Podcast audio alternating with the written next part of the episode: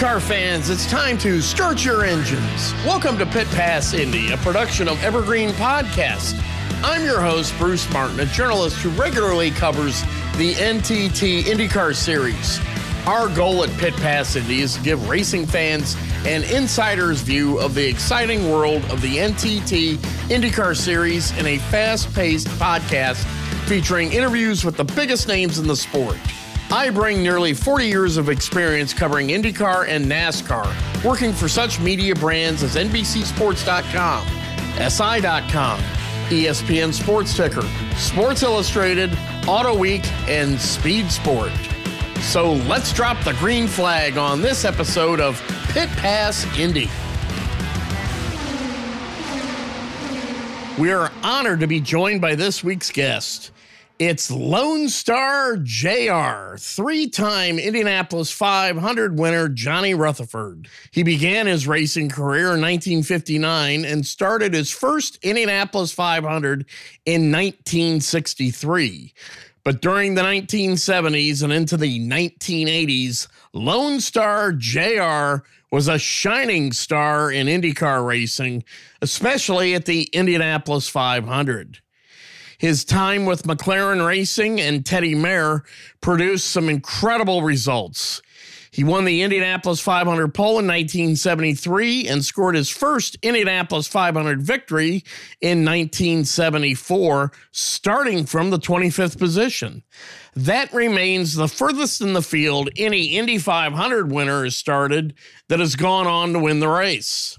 He started on the pole and won his second Indianapolis 500 in 1976 in what remains the shortest Indianapolis 500 in history. The field completed 102 laps of the 200 lap race that was stopped for rain. A second heavy rainstorm prevented resumption of the race, but it was an official race after 101 laps.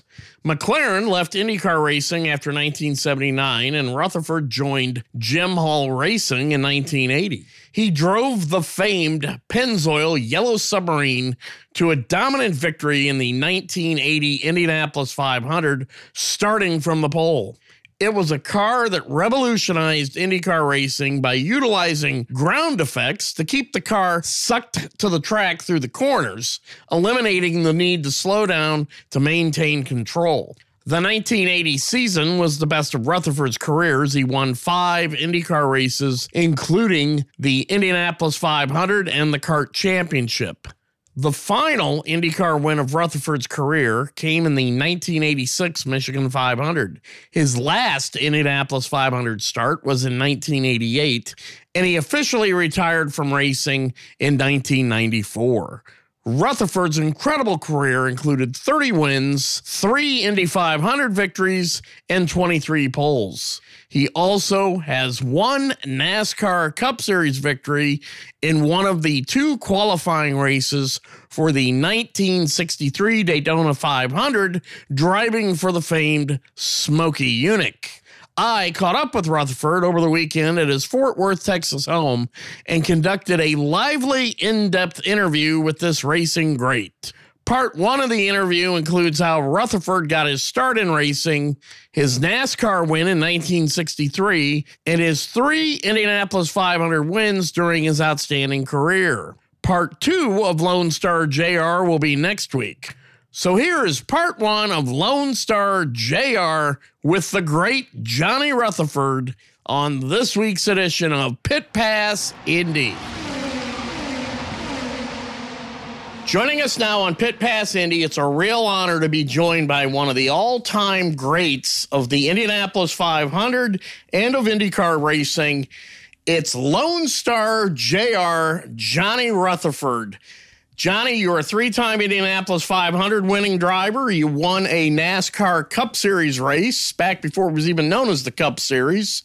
You really represented racing back in the 60s, 70s, and 80s.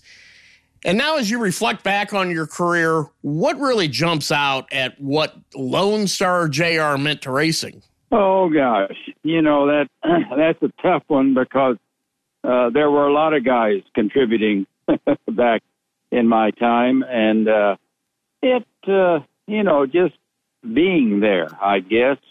uh, something I always wanted to do. My dad took me to a midget car race in the 40s uh, in Tulsa, Oklahoma, and midget car racing was just starting to grow and get big. And uh, I was hooked. I I wanted to be a race car driver, and I studied everything. And and uh, you know, uh, I was what eight, nine years old at that time, and and uh, I you know I just loved to go to the races and and watch the midgets run, and and uh, they were big, and and you know I just uh, grew up with racing, you know, watching it, listening to it, uh, listening to the 500 every year with my my dad, and uh, anyway, it was you know a typical story. I think we've all, if you if you you know talk to all the guys, they have the same thing. They they just wanted to drive race cars and and loved it when you made it to the big time. And uh, I started my racing career in 1959 at the Devil's Bowl Speedway in Dallas, Texas, and uh, ran for a season and a half, and then left with McElreath to go up into the Midwest and see if we could make it there. And Jimmy had a sprint car ride, and I was looking for one, and uh, I, I I found one, and uh, they uh, they questioned me about my age, and I was 22. So uh, anyway, it was uh, you know you just march along, taking advantage of uh, opportunities and making things happen. And I started in '59 and made the Indianapolis 500 in uh, '63. So it was I, I gained a lot, and uh, it it made my time in racing great, especially to make the 500. But I was a sprint car racer, and I raced in IMCA from from 60 to uh, 62, and uh, got the ride with Smokey Yunick stock car in, in Daytona for the fifth annual Daytona 500 and it was of course the car was a skyrocket. You know it was it was very good. He had had done a special engine and and uh there were only two of them. I think rex white had the other engine. And uh anyway uh it was you know just just march along. It was it was uh i look back on it and i i think wow you know it was something even though you're known as Lone Star JR from Fort Worth, Texas, it all began for you in Kansas. What brought you to Fort Worth? I was born in Coffeyville, Kansas, a small town on the uh, Oklahoma and Kansas border. And uh, I was just a kid growing up in Coffeyville, and, and my dad was in the in the Air Force and uh, moved around a lot. I went to 13 different schools during my time and uh, it was uh, you know just that, and then of course getting race, catching racing every every now and then, and then uh, I was in a hot rod club in in here in Fort Worth in River Oaks, Texas, actually, where I live now, and. uh I was at a meeting one night, and one of the guys says, "Hey, I'm I'm going to have to leave a little early. I've got to help my brother put the engine in his dirt track car. Well, that set me straight up in my chair. And I said, Dirt track car? He says, Yeah, they run every Friday night over at Devil's Bowl Speedway in Dallas. Well, I went out the next day and he let me drive the car, and that hooked me even even deeper. And uh, I looked around and found a, a a car that had been a race car at one time, but it was a different type it's a 32 Chevrolet Coupe, and uh, that's what the favorite was at, at the Devil's Bowl. And I bought that car and took it back, and the, the Hot Rod Club boys at the Idlers Club helped me build up my first race car, and that's how I got started. So your father was in the Air Force. Did you serve any time in the military? Because I know in the 1950s there were a lot of IndyCar drivers and NASCAR drivers that had some type of service commitment during that era. Yes, one of our football coaches was the commandant of the 3rd 105 Howitzer Battery, United States Marine Corps Reserve. And he, he got a bunch of us to come out, and I joined in 55 and uh, was six years in the Marine Corps Reserve and wouldn't take for it. It was the greatest opportunity, uh, you know, and, and learning the military and being a Marine, you know, once a Marine, always a Marine. And I, I still hold that dear. And it really seems like the rebirth of the Indianapolis 500 in 1946 when Tony Hulman and Wilbur Shaw were able to revive the Indianapolis 500 and the Indianapolis Motor Speedway. It really had a strong connection of World War II veterans that became top IndyCar mechanics, car builders, drivers. It was a unique era because it really seemed like after fighting in battle, whether it be in Europe or in the South Pacific, that racing was a way for those men to get their adrenaline rush. I think so. There were a lot of uh, uh, veterans from World War II that were driving race cars uh, then and racing and, and uh, Indy cars and sprint cars and midgets and uh, whatever. And it was, it was something to, uh, to be a part of that. It, it really was because the the time was great. I always tell people when they ask me when when I started racing, I tell them I started racing when racing was dangerous and sex was safe. 1962, you ran your first USAC race was actually in Indianapolis. It was at the fairgrounds. It was a USAC Champ Car Series race, a 100 lapper. You were driving for Bell Lions Trucking and uh, team owner Fred Sclavy. Uh, what was the story behind that? Well, I, uh, McElreath, of course, was my uh, uh, mentor, and he, he kind of looked out for me uh, during our time in, in IMCA and and uh, uh, watched out for me and, and helped me with rides. And Jimmy called me and said, "There's a pretty good dirt car that's available. Uh, why don't you call and and see see if you can get it?" And he gave me the number, and it was uh, Buster Warkey, uh, who was the chief mechanic on the car. And uh, I called and they gave me the ride. Uh, but Buster told me that the engine had been run pretty hard at DuQuoin and and uh, he had not had a chance to, to do it. But I made the race, and uh, it was my first time.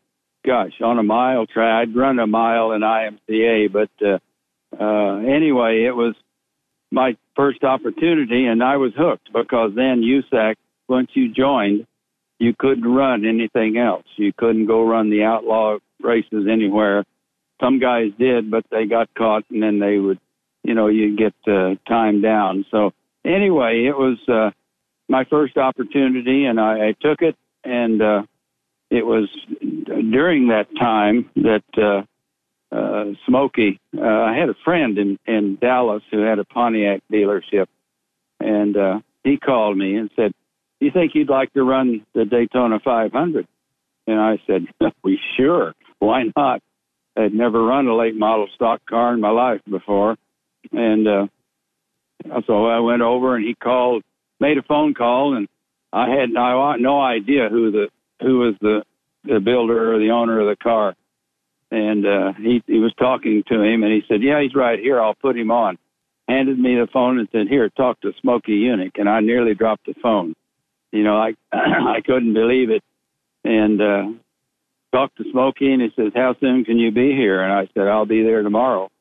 And uh, got to Smokey's uh, garage and the best damn garage in town, as he as he titled it, and uh, met him, and he was running the engine on the dyno, and he said he told the guys, "Is uh, fit him in the car, get him, you know, get him all fitted up," and uh, we went out the track the next day and unloaded in in the garage. And uh, he said, "You're going to need somebody to talk to to answer answer questions for you about this place."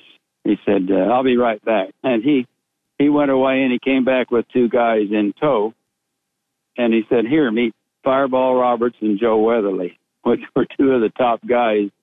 And uh, uh, in racing, and and uh, little Joe was having a lot of trouble with his car, and uh, Fireball helped me quite a bit. Told me things about the track and and how to watch, you know, crosswind and turn two and so on and so forth. And anyway, I uh, went out and, and practiced in the car, and, and we were quick.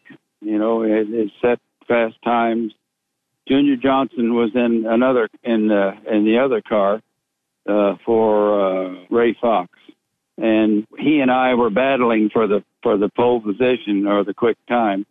And of course, uh, Smokey wasn't going to let that happen. And uh, we did set a new track record at Daytona and a new world record for stock cars on a closed course. And uh, I, you know, I just couldn't believe everything that was that was happening coming down. And uh, ran the hundred mile qualifying race, and I won that. And uh, I'm I'm proud of the fact that I'm the the uh, uh, one of the youngest drivers, and and I won my first race in NASCAR. But I'm the only driver in the history of NASCAR that won the race in car number 13. And so I, I hold that there with with my NASCAR uh, background. And uh, I, uh, Smokey said, "You want to stay down here and run with me?"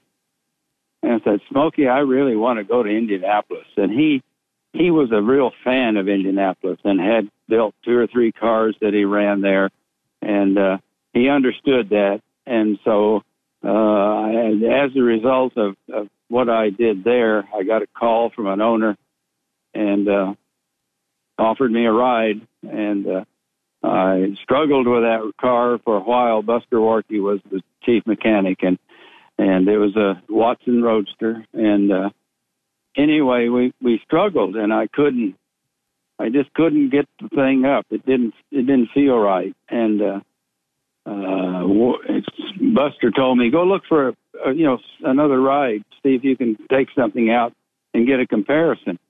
And I went down the line, and Eddie Kostanek had a had one of the last uh, leader card roadsters he'd bought, and uh, I went down and and uh, Lloyd Ruby had just tested the car that day, and uh, Lloyd came over was has, was a dear friend of mine from from Texas and Wichita Falls. And anyway, Lloyd he said. Uh, this thing's good. He says, when you run it down in the corner and you feel it bump the curb, which was what you looked for.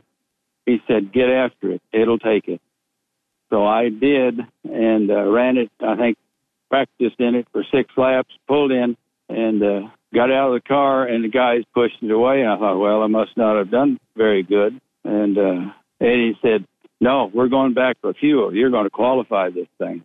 So I had a, a different ride, which kind of uh, made Buster mad, but that was uh, the way it was. And I made the race uh, in that car, and uh, it was something to make 500. I, uh, uh, of course, we uh, got you once you once you got your driver's test over, you had the three stripes on the back of the car, the tape they put on it to designate uh, you were a rookie to the to everybody else, and you got to take those off. And I went out to practice, and uh, I was boy, I felt great. I could use the whole racetrack. You couldn't during your tests. So I went out and was was running around the track, and and Rodger Ward went by me on the backstretch, and I thought, what in what in the hell am I doing here? You know, nearly pulled my goggles off. But anyway, that was my introduction to the Indianapolis 500. Just to back up a few years to your first race uh, in an Indy car it was the 1962 Hoosier 100 at the Indiana State Fairgrounds, 100 laps on dirt. And I'm just going to run down the names uh, of the drivers in the field that day. The winner was Parnelli Jones. He defeated Don Branson. Third was Jim McElreath, then Roger McCluskey, then Rodger Ward, then Bobby Marshman, then Chuck Holsey, then Jim Hurtubise you go down the list of these drivers, uh, you know, you had Lloyd Ruby, Ralph Liguori, uh, Bobby Grimm. Uh, you finished 15th that day, one position ahead of a guy named AJ Foyt, who was the defending uh, USAC national champion at that time and the defending Indianapolis 500 winner from 1961. And a driver in the field uh, was Elmer George, Tony George's father, who was married to Tony Hulman's daughter, Mary you look at that lineup, that's some pretty big names to be running in a uh, USAC Champ Car Series race back uh, on on dirt at the Indiana State Fairgrounds. But it's really a testament to what that era was like. You know, it was it was good, but but they were all really nice to me. Rodger Ward helped me a lot at Indianapolis, and uh, uh, you know he won it twice, and he was with the top team, and uh, I felt like I was I was there. You know, I had made I had made it to the to the top of the mountains. They were all so good and helped so much. You know, a lot of the drivers were uh, uh, getting up in age, and and uh, Jim Rathmann, uh, we became good friends, and it was it was. I just felt like I had made made it to there, and and it just got better and better, and uh, got better rides and things happened. And at Indianapolis, uh, when I started, it was 10 years before I ever made it to the position of, of being able to do good, you know, really have a, a good run at Indy. And uh, uh, I'd always told my wife, Betty, that if we ever uh, got with a team that wanted to race as, as bad as I did, we'd be winners. And the situation came around uh, after that uh, ninth or tenth year, I had driven for for Herb Porter, who was had a great knowledge of of Indy cars, and uh, I raced for him for a couple of years, and his in the first Chevrolet powered dirt car, and we we had some success, but it was it was a situation. Herb called me into his garage, and he said, "Teddy Mayer from McLaren is looking for a driver," and he said. Uh, I have told him he needs to hire you. And so I talked to Teddy on the phone, and we met the next morning in Indianapolis uh, at a at a Holiday Inn restaurant and had breakfast. And I got hired, and I thought, wow, it was it was really really something to be with them. Tyler Alexander brought the car to the speedway, I think in January or February. It was kind of cold, but anyway, first time I had driven the car, and we had a lot of trouble with the thing. It, it just we did, you know, Tyler did everything he could to it to try to stop it from pushing the front end, and uh, it was, you know, it, you you think about it and and everything, and it was, you know, I thought, well, we'll see. So they sent the car back to England to the designer, Gordon Coppuck, and uh, so anyway, we ran the old car the first couple of races, and at Trenton, first one of the first races, I spun the car out, and and, uh, I was ta- I thought, boy, that will be the end of me. And uh, Tyler, I just couldn't po- apologize to the guys enough. And Tyler kind of set our tone. He was right in front of me, and he turned and put both hands on a hand on each shoulder, and looked me square in the face. He says, Jr. If if you don't keep score, we won't either, and that kind of set the tone. The car came back uh, for Indianapolis, and and uh, we went out to practice. I couldn't believe the difference in the car. A few years later, I had a chance to talk to Gordon Coppuck. I said, "What did what did you do to the car when they sent it back to England?" He said, "I redesigned the the rear section of the car. And he said, and it worked because I went out and within a few laps, we were running 200 miles an hour around the speedway. Couldn't believe it. The car was just stuck. It was so good. And uh, we practiced and, and qualified, did not you know the speedway is so different it changes by the hour almost and qualifying for the pole uh, we did go out and set a new track record and and uh, ran 198 miles an hour for our four lap average, and uh, uh, started on the pole. Was we were running good and and had a had an exhaust header break, and for a turbocharged engine that that just kills it. And so came in, the guys struggled and changed the header and and uh, went back out and, and finished ninth in the 500 that year. You're talking about 1973, correct? Uh, yes, in 73, and uh, came back the next year, and and of course the car was the same, and it was it was good. 74 qualifying. We had a new chief steward, Tom Binford, and he changed his rules a little bit. We scuffed a piston during practice that morning. The guys went back to the shop, changed the engine in 58 minutes, and we're back out in line. And the, and one of the officials said, "No, you're going to have to go to the back of the line." I said, "You know why?" Because that's the rules, you know. And so we argued with with Binford. Uh, Al Unser and I were in the same boat. He had an engine problem and and the practice and so anyway, Foyt and I were were dueling for the pole position and uh, we were running about 190. Then they changed the the turbocharger a little bit and the, I qualified and when I qualified, put me in pole in the in the ninth row, 25th starting spot and and you know that was that was pretty tough.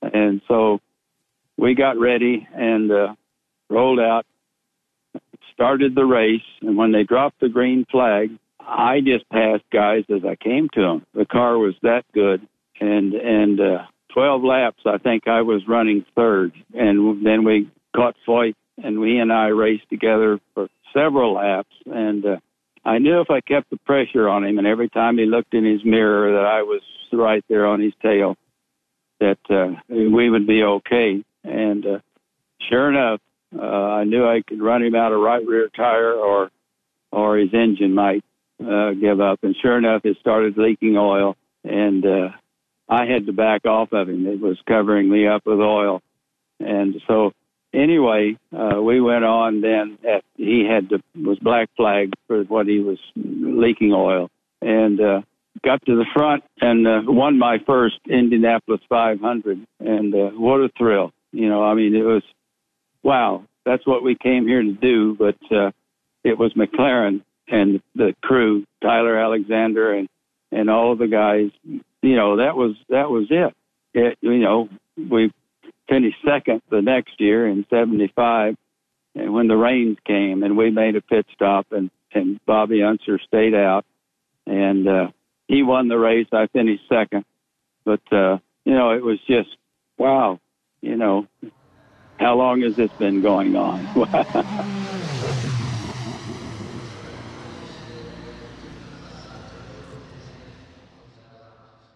In the world of racing, Penske means performance and winning. For good reason. Since 1966, Team Penske has won 44 national championships, 17 in IndyCar alone. And last year, Team Penske claimed its Indianapolis 500 record extending 19th Indy 500 win, with Josef Newgarden the latest driver to win the famed race. Team Penske also won its second straight NASCAR Cup Series championship. In 2022, Penske was the first team in history to win both the IndyCar and the NASCAR Cup Series championships in the same season. Team Penske enters the 2024 NTT IndyCar Series season with 236 IndyCar wins, including 34 500 mile race victories.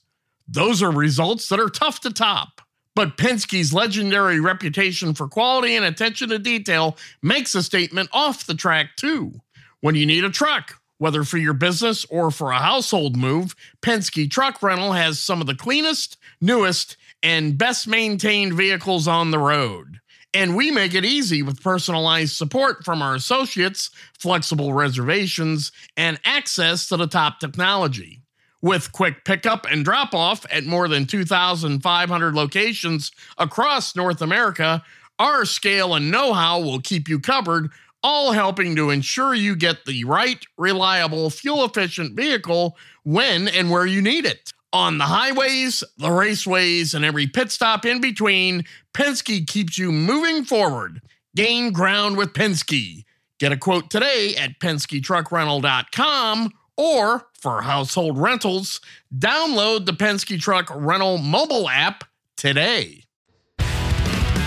Well, before we get to your other Indy 500 victories, I want to back up a little bit. One is you were the first to win the Indy 500 for the McLaren team.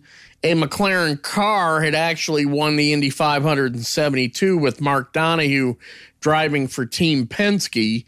How well did you get to know Bruce McLaren before he was killed? I didn't.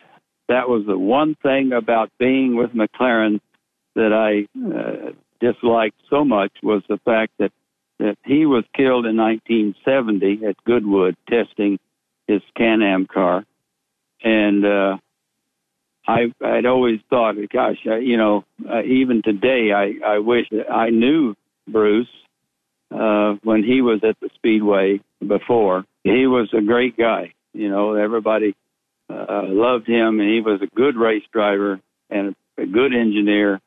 That was one thing I wish that, that he had still been alive to see us win the 500.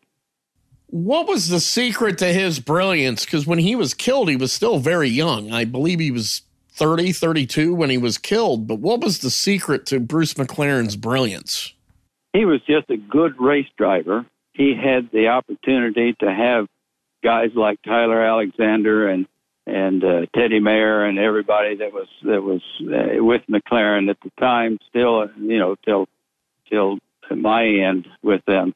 But uh, I drove seven years for McLaren, and uh, Bruce's thoughts and things were still there. You know, Tyler uh, knew and had been with Bruce when he was successful in the uh, in the Can-Am series, and uh, when they came to the Speedway, they struggled for the first two or three years. They were there, and Bruce, you know, was killed, and and it was uh, it was a tribute to them that they were able to keep on going in Bruce's memory and make things work.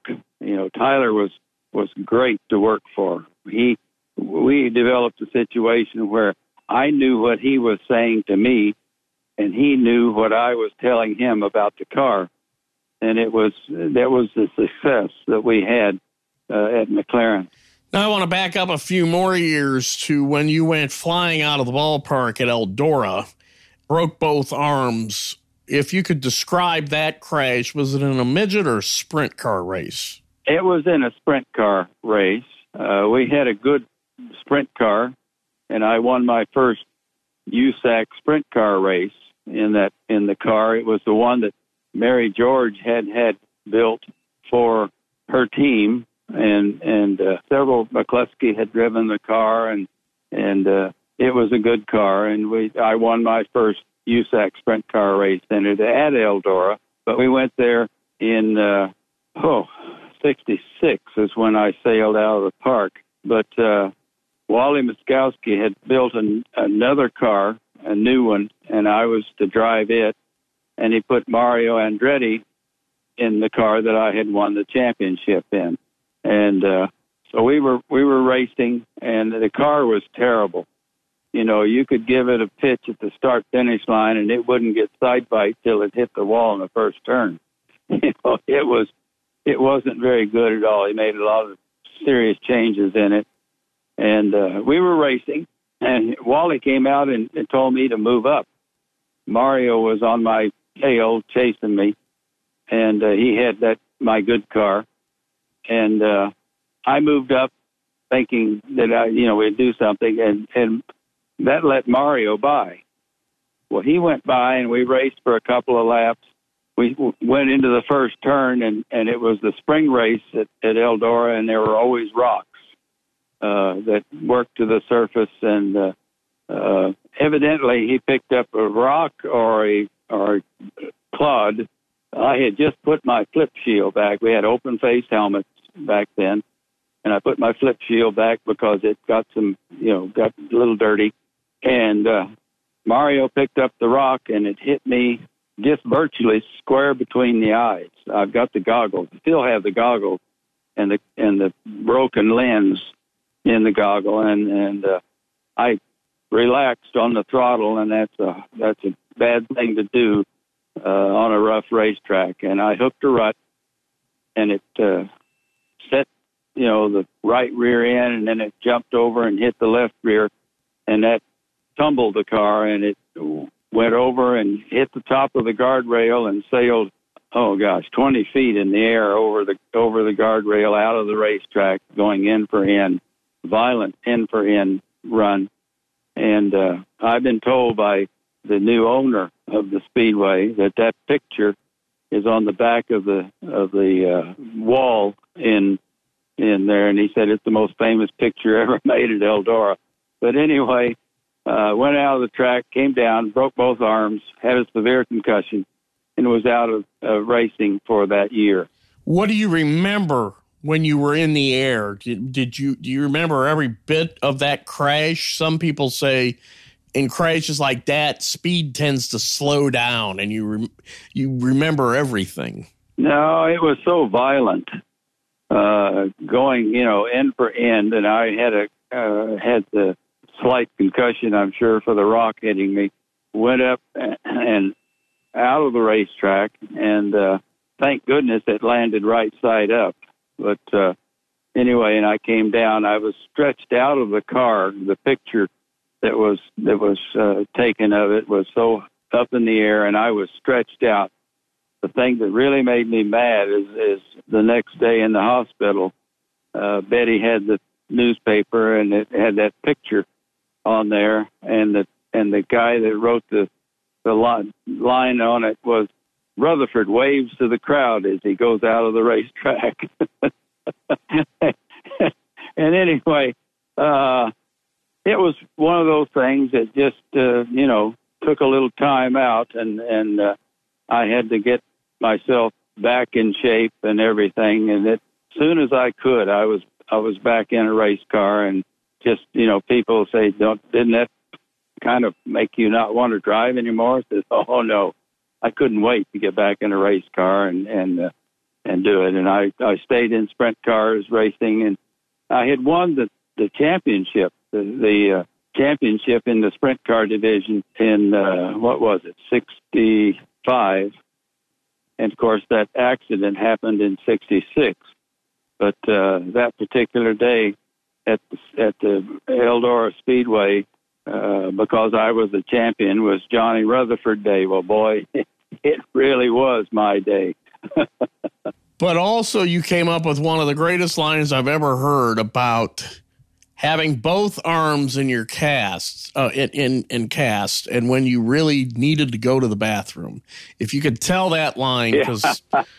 to this day it's still one of the best lines i've ever heard it was situation where when i got back to the speedway of course everybody uh, came around branson and ward and everybody to you know to see think you know good that you're back and and you'll heal up and everything will be good and I was standing with a group of them, and I, I said, "Boy, I really need to go to the head," and it was like pulling the pin on a hand grenade and dropping it. I, I was the only one standing there. they all, they all split. But didn't you say you really find out who your friends are when you need to go to the bathroom and both arms are in cast? Yeah, that that that is true. That that is true. Uh, but it was, you know, you learn you learn how to live with it. And so I did. And it was, uh, you know, it says, what did you do when you had to go to the bathroom? I said, Betty. yeah. You've brought us up to 1975, finishing second in that monsoon of a finish of the Indianapolis 500 when Bobby Unser basically hydroplaned his way to the checkered flag that day in a rain shortened race. Your second victory in 1976 was also rain shortened, and I believe it remains the shortest Indianapolis 500 of all time. What are your recollections about that? I, know if you bring that race up to AJ Foyt, he gets pretty upset because he thinks he was the winner. Yeah. AJ always thought he was the winner. AJ and I have been dear friends for for all these years, and we still talk quite a bit. I'll call him or he'll call me, and uh, we discuss the, what's going on in racing now. And uh, 76, we were leading the race in the McLaren, and uh, it started raining, and they stopped the race at, at 102 laps.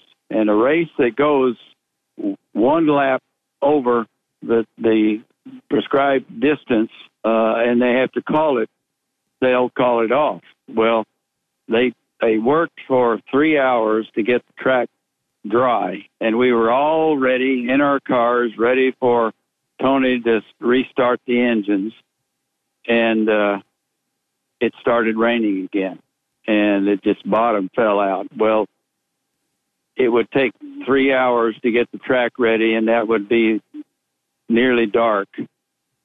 And so I won the shortest Indy 500 in history.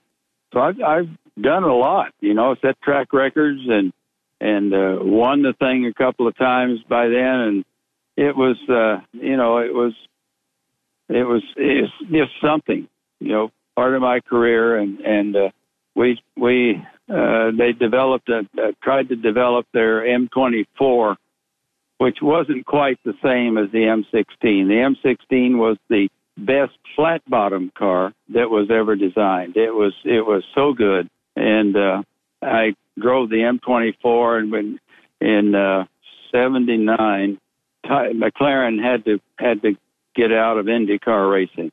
Marlboro was their sponsor, and in the Formula One series, and uh, Emerson Fittipaldi was driving, and we he won the world title when I won the first Indy 500, and so uh, they had to to bow out, and and I was uh, again searching for a car, to you know a good car to drive, and Tyler called Jim Hall at McLaren. He said because Jim and and Al Unser, who had driven the car when it was new he he said you need to hire Rutherford if you know to drive your car. Well, Jim called me and and we made a deal and and uh, I was going to drive the Chaparral the next time and it, it's a that's a whole other story because we Al had won the last race of the season at Phoenix with the car and uh, he and Jim had a falling out. He he wanted some changes made and Jim wouldn't wouldn't do it. So Al went went away, and he hired me, and and we went to test the car at the Phoenix and uh, in the spring, and uh, got in the car, and they set it up just like Al had driven it to win the last race there. I couldn't drive the thing. It was so wobbly and everything. Fortunately, Jim had hired uh, Steve Roby to to come with me, the mechanic, and uh, we struggled for half a day at Phoenix, and I just could not, you know, like the way the car was. And so Steve asked uh, Jim if he could do some things. Well, Jim, he, he, Steve knew that I liked stiff car, stiff springs, down on the ground, using all of the ground effects that uh, that that thing would give us. And before the day was over, we were, I, I think, under the track record by quite a bit and uh, uh, it was it was something. I, it, you know, it was a whole new realm. You know, the car was uh, the car was good because of the ground effects, and I got after Steve did his work and got things kind of like I like it. Uh, we went out and we were two seconds under the track record, and and I could drive the car. The only time I had to lift the car or be left out of the throttle was going into the first turn because it was tighter than the third and fourth turn. And uh, I would take it into the first turn and just crack the throttle a little bit to transfer weight to the right front to help me turn it. And then it was flat footed all the way through the dog leg and around three and four and back around down to turn one again. I couldn't believe it. The thing got so much side bite and so much downforce that going through the, the third and fourth turn flat out, it made you grunt, you know, uh, because it was it was stuck so tight. And we had a, a great season. I won my my third Indy 500 in that car, and and uh, won the national championship, national championship drivers award, and it was you know it was good. But after that, uh, ran for two or three three years, I guess, with Jim, and everybody else started catching up with the ground effects, and Jim decided he was, you know, that was it. He was he was out. I started looking for a team to replace McLaren and Jim Hall, and that was impossible. You know, that was just virtually uh, the end of my IndyCar career. I was, uh, gosh, the last race I ran at the Speedway was was in '88, and uh, drove for uh, uh, the drag racer Kenny Bernstein. Kenny Bernstein in a Buick, and the the Buick was when they were fresh, they were really strong. They were good, and uh, but the more you ran them, the shorter the push rods got, and and so they kind of lost, uh, you know, lost a little power. But it was a struggle, and uh, it just, you know, after that, it was, uh, you know, it was it was tough to to put anything together and so it it led up to my retirement in uh, what was it '94, I think, and uh, in in '88 I was 50 years old, and so it was a situation where my age and and uh, unable to find uh, the right ingredients for the team. That was it. I just you know decided I would retire. Well, I wanted to back up a little bit just to clarify to the listeners. In 1976, when you won your second Indianapolis 500, Indianapolis 500 is a 200 lap race. Halfway or an official halfway is one, lap 100. An official race would be lap 101. The race went 102 laps. So chances are we're not going to see a shorter Indianapolis 500 than that what was it like to walk into Victory Lane that day rather than have your car driven into Victory Lane? Oh, it was it was something. It was another first. You know, shortest race, first driver to walk into Victory Lane. It's you know to win it. Can't beat that. That's what we went there for, and uh, so it was. It was uh, just a you know little bit of a you know, I wish it had gone all the way, and I know Foyt Foyt would too because he he thought he had his problem solved, and uh, it would be another one for him, but uh, it wasn't, and, and we we were awarded the race because of the rain, and it was you know it was okay. It was another win, and anytime you can win it, however you win it, is uh, good. So you got two Indy 500 wins in a matter of three attempts from 74 to 76. And 77, once again driving for Bruce McLaren in the first National City Travelers Checks car. You finished last in a 33 car field with gearbox after just 12 laps. When you put so much emphasis and your heart, your soul, your time, your energy, everything into the Indianapolis 500 for it to end that quickly, how do you describe to a race fan just how you feel when this is the day you've been waiting on all year and then all of a sudden the bottom just drops out? Well, it, it's obviously very disappointing. You know, it was a, a simple thing, you know, that that uh, happens. The drive belt on the uh, all of the systems, the oil pressure and everything in the in the car broke or it it failed and uh, anyway, it was uh, it was sad. You know, we had won it already won it three times, and uh, it might have been my fourth win, but it was just short lived, and uh, you know that's the way it was, and and so we had to accept that. But uh, yes, it was it was disappointing for sure because we had a, a great car, and uh, it was that old lady, I call that the Speedway the old lady. And that old lady, she, you know, I could have had been the first three time winner had I won in 75. I'd won in, in 74, 75, and then 76. And, uh, she just wasn't going to let that happen. And it, it, it was it. The first to go three in a row. In 78 and 79, he finished out of the top 10 at Indianapolis. However, in 1979, you swept both races of a doubleheader at, at what was then known as Atlanta International Raceway. Now it's Atlanta Motor Speedway, completely reconfigured to the way it is uh, now. But what was important about that is that was the last time McLaren won an IndyCar race before Pato O'Ward drove to victory at Texas Motor Speedway this past May. So, what do you think of all the great history that McLaren had in IndyCar in the 1970s? And you had the uh, you were the last driver to win for McLaren for 40 years. That's the way it goes. You know, it's uh, just you know one of those things. And of course, we swept the thing at Atlanta, and I I liked running high bank racetracks. I I enjoyed Michigan world records there and and won races there and and uh at you know I won what I win? I won my first IndyCar race in Atlanta in in 1965 250 mile race.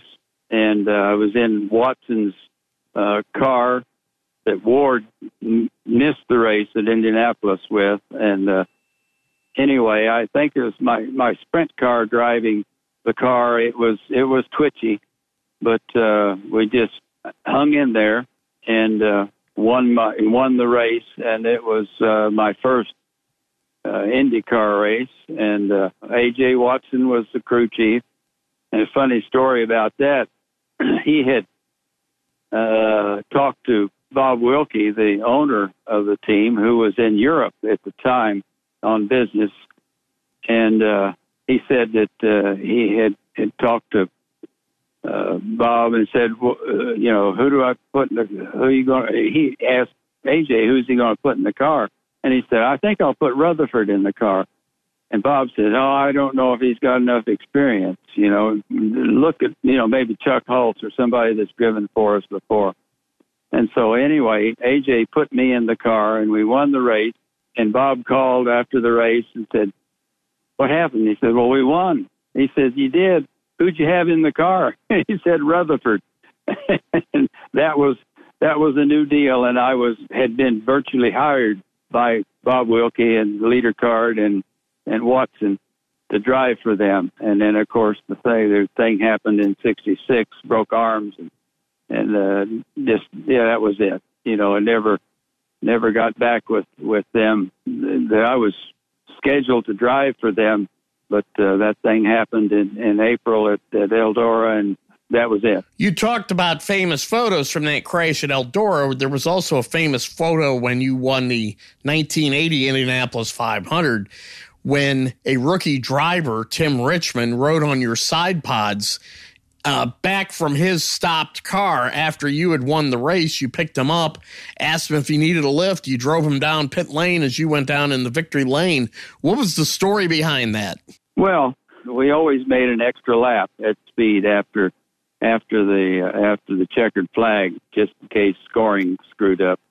And uh, anyway, I was coming around turn four, and it, and I, you know, the fans were all waving and cheering and everything and he was standing there looking at his car like if he had a gun he'd shoot it or he was going to kick it. And i i saw him you know before i got to him. And i got on the brakes and and put it in neutral and and and slid up there by him. And he came over and he says you won the race? I said i did.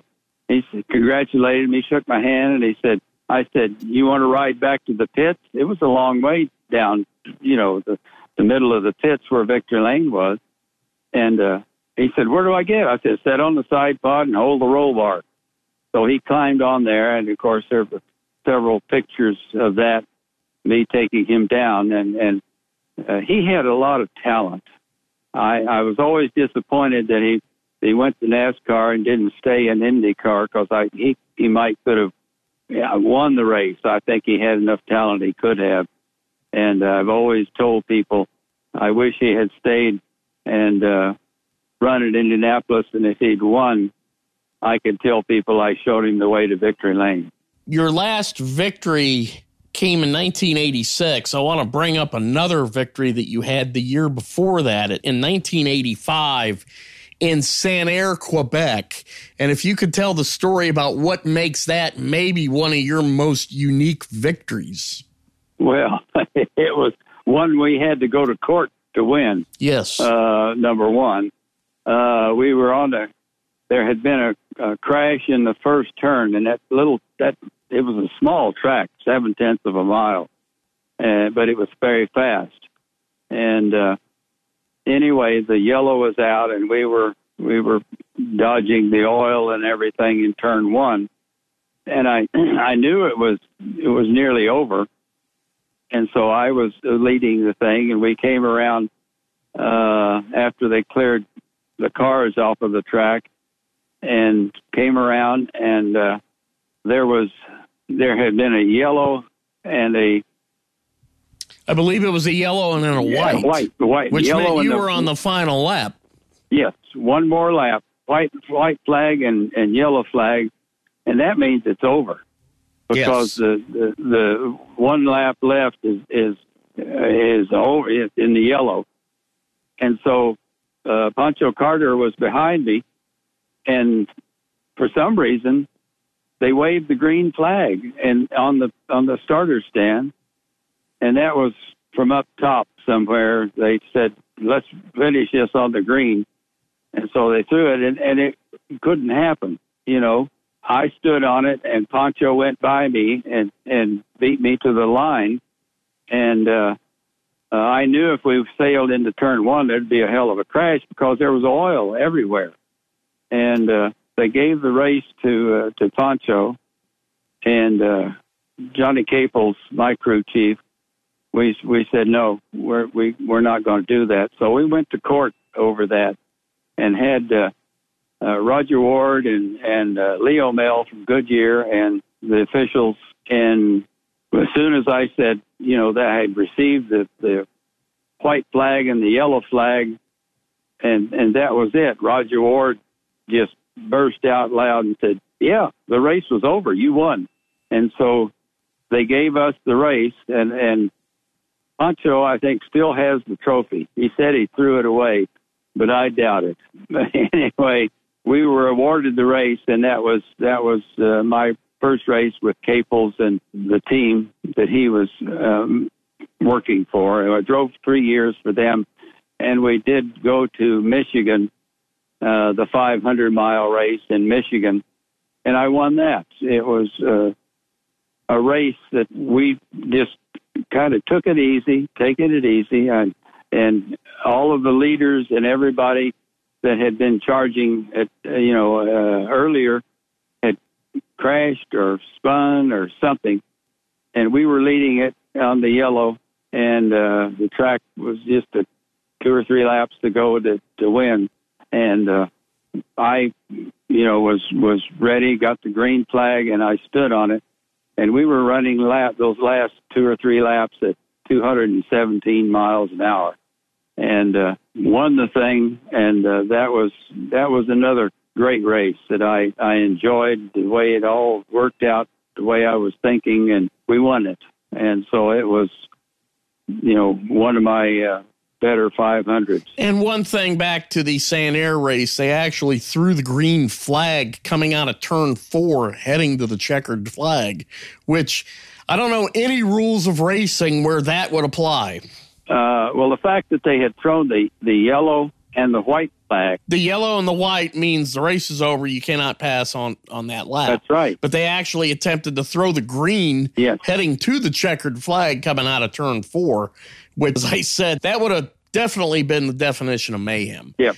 Uh, I was at the Speedway for a lot of your great victories and a lot of your great accomplishments. And I was also there in 1994 when you officially retired and got to take your final victory lap. And I know how emotional you were that day that when the realization comes to a race driver that it's over, how hard is that?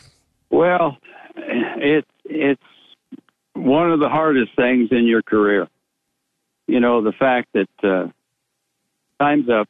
You know, all of all of the guys, uh, Foyt, Al Unser, uh, Bobby Unser, every all of those guys had retired. You know that year, and uh, so I told Betty, I said, you know, what am I doing here? Uh, all, all the guys in my gang are retired, and so uh, I told her I was going to going to retire, and uh, I left my coach and went over to the garage area and went over to Foyt's, and I said, AJ, Have you got a car that I can drive around here and retire? He didn't hesitate. He turned around and told his, his crew chief, said, Is that car ready to run? And uh, he said, Yes. He said, Get it ready. Rutherford's going to retire in it. And it was the same car that he had retired in. And so I was kind of proud of that fact. But uh, he got it ready, and, and uh, I went out and, and made laps around the track. And I told him, I said, if I can run fast enough to qualify, what do you think? He said, do it. And I I knew better. I didn't want to do that, and, you know. And uh, I had driven Foyt's cars before a couple of times, and uh, I they were set up the way I would like for it to be, you know. And so uh, I think I could have, but I that was it. I made my two laps around the track and and came in and, and Tom Carnegie interviewed me and that was it. You know, it was over. And uh, fortunately for me, uh, the Indy Racing League was getting started, and uh, Tony George hired me, one of the first three hires of the IRL, and uh, they put me in the pace car, and I drove the pace car for a lot of years at all of the Indy car races, and enjoyed that very much. And that puts a checkered flag on this edition of Pit Pass Indy. As we noted earlier, part two with Johnny Rutherford will be featured on next week's podcast. The subject of that episode is how Rutherford survived one of the most dangerous eras of IndyCar racing and his personal thoughts on some of the great drivers that he raced against. We want to thank racing legend Johnny Rutherford for joining us on today's podcast. Along with loyal listeners like you, our guests help make Pit Pass Indy your path to victory lane for all things IndyCar. Pit Pass Indy continues to race forward in the off-season with more in-depth interviews featuring the biggest names in the NTT IndyCar series. So please be sure to continue to tune into Pit Pass Indy. For more IndyCar coverage, follow me at Twitter at Bruce Martin, uppercase B, uppercase M, underscore 500. This has been a production of Evergreen Podcast. A special thanks to our production team. Executive producers are Bridget Coyne and Gerardo Orlando. Recordings and edits were done by me, Bruce Martin, and final mixing was done by Dave Douglas. Learn more at evergreenpodcast.com. Until next time, be sure to keep it out of the wall.